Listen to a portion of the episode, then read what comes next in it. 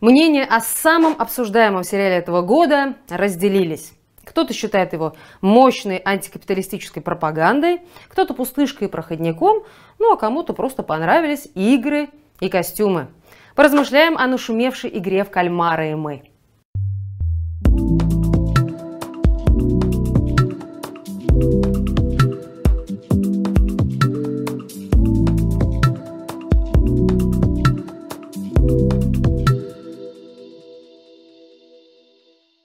Живем в период нарастающего глобального экономического кризиса, неравенства и других социальных проблем.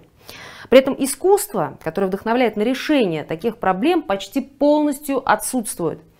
Вообще остросоциальные темы нередко поднимаются в искусстве, но одно их наличие вовсе не означает революционности такого искусства. Все дело, как обычно, в позиции творца. Мы уже наблюдали это на примере книг о Первой мировой войне – Событие это было крайне остросоциальным, но одни авторы занимали по отношению к нему революционную позицию, другие реакционную. При этом они описывали одни и те же явления. В игре в кальмар мы видим многие пороки нашего общества и текущей экономической системы. Но для понимания идей этого произведения важно не то, что там показано, а то, как автор к этому относится. Сам автор в одном из интервью рассказал, что создал сценарий под впечатлением кризиса 2008 года, роста крупнейших мировых корпораций и их отрицательного влияния на жизнь обычных людей, и в том числе на него самого. Он хотел создать сатиру на капитализм. Но тут важно уточнить, что намерение автора не всегда совпадает с тем, что у него в итоге получается. Наверное, самый известный пример такого несовпадения – это Оруэлл, который хотел создать разоблачение тоталитарного Советского Союза, но на самом деле отлично описал как раз-таки современный капитализм. Что же получилось у режиссера и сценариста «Игры в кальмара»? Разберем все по порядку.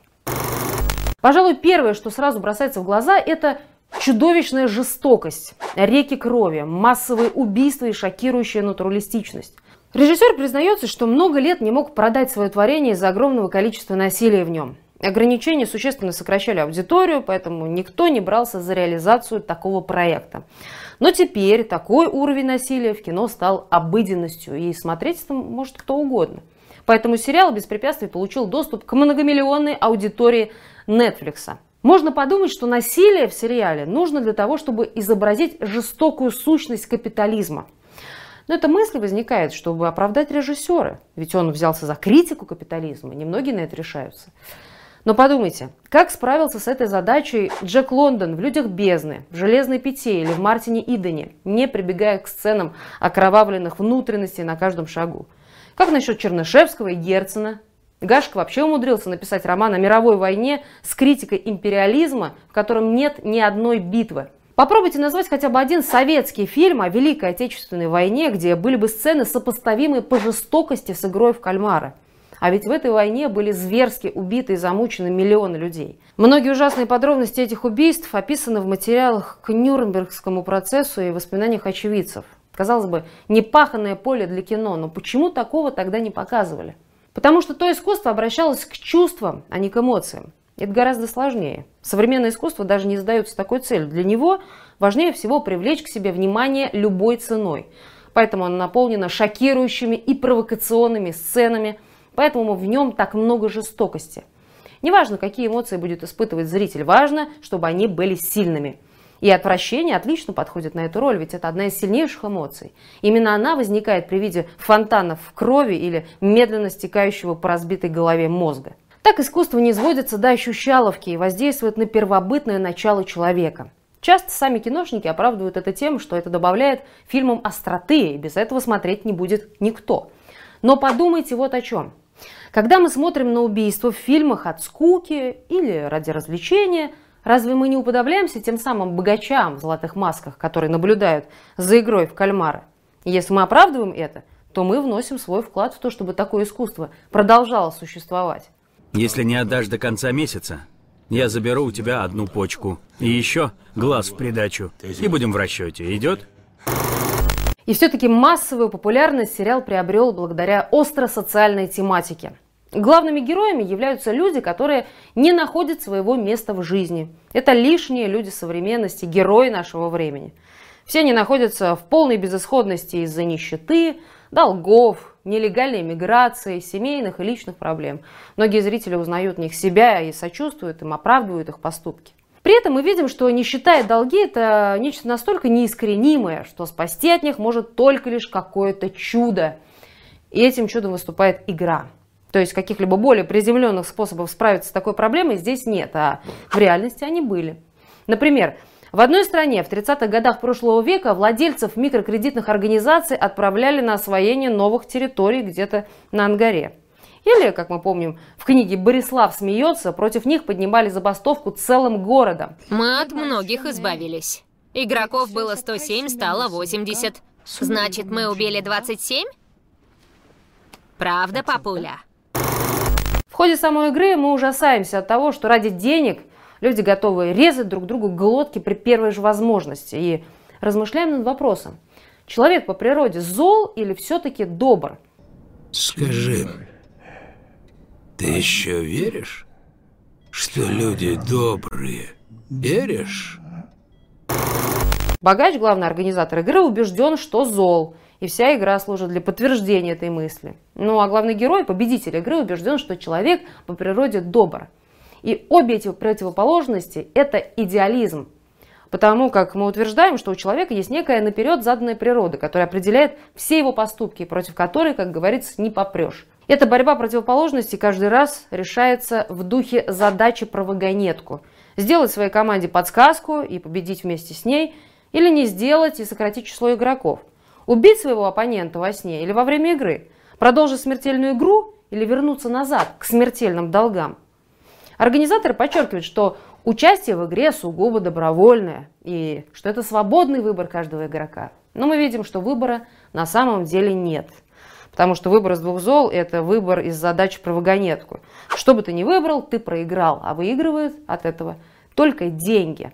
Весь пережитый ужас никак не изменил моральный облик главного героя. Он убежден, что человек по природе добр, но так было и до начала игры. Его выбор воспользоваться добытыми на крови и убийствах деньгами – это выбор человека, который проиграл на самом деле организаторам игры. Ну а его затаенная злость за пережитое на игре пассивна и покорна. И на кого ты сделаешь ставку? 96. Почему же? Если не вышло 69, Попробую 96. Социальное неравенство в фильме приводит не к самоорганизации и борьбе с бедностью, а к борьбе бедных с бедными за деньги богатых и им же на потеху. Беднота возмущается, но продолжает играть. От участия отказалось лишь самое меньшинство, но сопротивление очень быстро и эффективно подавляется. То есть бороться смысла нет, все равно погибнешь. Это программа «Сдохни или умри». Игроки не предпринимают попыток объединиться против организаторов. Объединиться между собой у них получалось лишь иногда, после чего они все равно убивали даже самых близких ради денег. А найти очередную партию смертников для кровавой игры не проблема, ведь сломленных винтиков либеральной экономике предостаточно. Так в чем же революционный посыл этого сериала? Некоторые скажут, что он в том, что вся эта чернуха и безысходность – это аллегория на капитализм. Но проблема аллегории в том, что каждый может увидеть в них все, что захочет. Зрители левого крыла увидят в этом аллегорию на капитализм, зрители правого крыла – аллегорию на коммунизм, ну а обыватели увидят лишь увлекательное шоу. И пока одни спорят с другими, компания Netflix получает огромные прибыли. Кроме того, сейчас уже стало обычным делом то, что сериалы – это дорогие маркетинговые кампании для увеличения продаж различных товаров. Они являются одним из инструментов по производству образа жизни и формированию потребительского спроса. В издательстве Forbes даже придумали специальный термин для этого – эффект Netflix. Недавно похожий всплеск продаж вызвал сериал «Ход королевы». И было бы странно ожидать чего-то другого от компании Netflix, большинство акций которой находятся в руках тех же финансовых групп, куда входят Apple, Microsoft, Amazon, Facebook и другие крупнейшие мировые корпорации – Многие слышали известную фразу о том, что капиталисты сами продадут веревку, на которой их повесят. Но не стоит быть наивным и всерьез полагать, что Netflix действительно снимет и распространит по всему миру настоящую антикапиталистическую пропаганду. Они просто монетизируют тему социального неравенства. Корпорации не просто создают его, но еще и наживаются на обсуждении этой темы. Вспомните, что происходило с настоящими революционерами и их произведениями. Может быть, Александр II дал Чернышевскому денег на создание романа «Что делать?» Или, может, США дали денег Че Геваре на его публикации? Может быть, Круп и Байер финансировали Розу Люксембург? Нет. Тогда из чего бы Netflix заниматься чем-то подобным? Показать острое социальное неравенство в фильме – это еще не значит критиковать капитализм. В этом смысле абсолютно любой американский фильм или сериал тоже можно рассматривать как антикапиталистическую пропаганду. В них сплошь и рядом показаны неравенство, преступность, наркотики, аморальность и многие другие пороки капитализма. На этом, кстати, неоднократно обжигалась советская литературная критика. И вот одна история об этом. Был такой французский писатель Луи Фердинанд Селин. После Первой мировой войны он написал книгу «Путешествие на край ночи». И в ней он описал некоторые события войны и послевоенный период. В этой книге нет четкого сюжета, зато очень подробно и натуралистично описано полное моральное разложение человека. Но показаны они не с позиции гуманизма, а с позиции тотального презрения к человеку. И советская критика издала перевод этой книги и сопроводила ее положительной рецензией. В ней было сказано, что эта книга изображает ужасы капитализма и является хорошей антикапиталистической пропагандой. В 30-х годах западные писатели получили приглашение посетить СССР и после этого описать его в своих произведениях. Селин тоже получил такое приглашение. Когда он приехал, он ожидал получить солидный гонорар за публикацию перевода своего романа. Но после того, как ему отказали, он вернулся на родину и написал памфлет, полный гнусного вранья об ужасах жизни в СССР. Ну а через несколько лет после этого он и вовсе стал коллаборационистом. Поэтому будьте предельно осторожны с тем, чтобы записывать каждое произведение о тяжелой жизни при капитализме в антикапиталистическую пропаганду.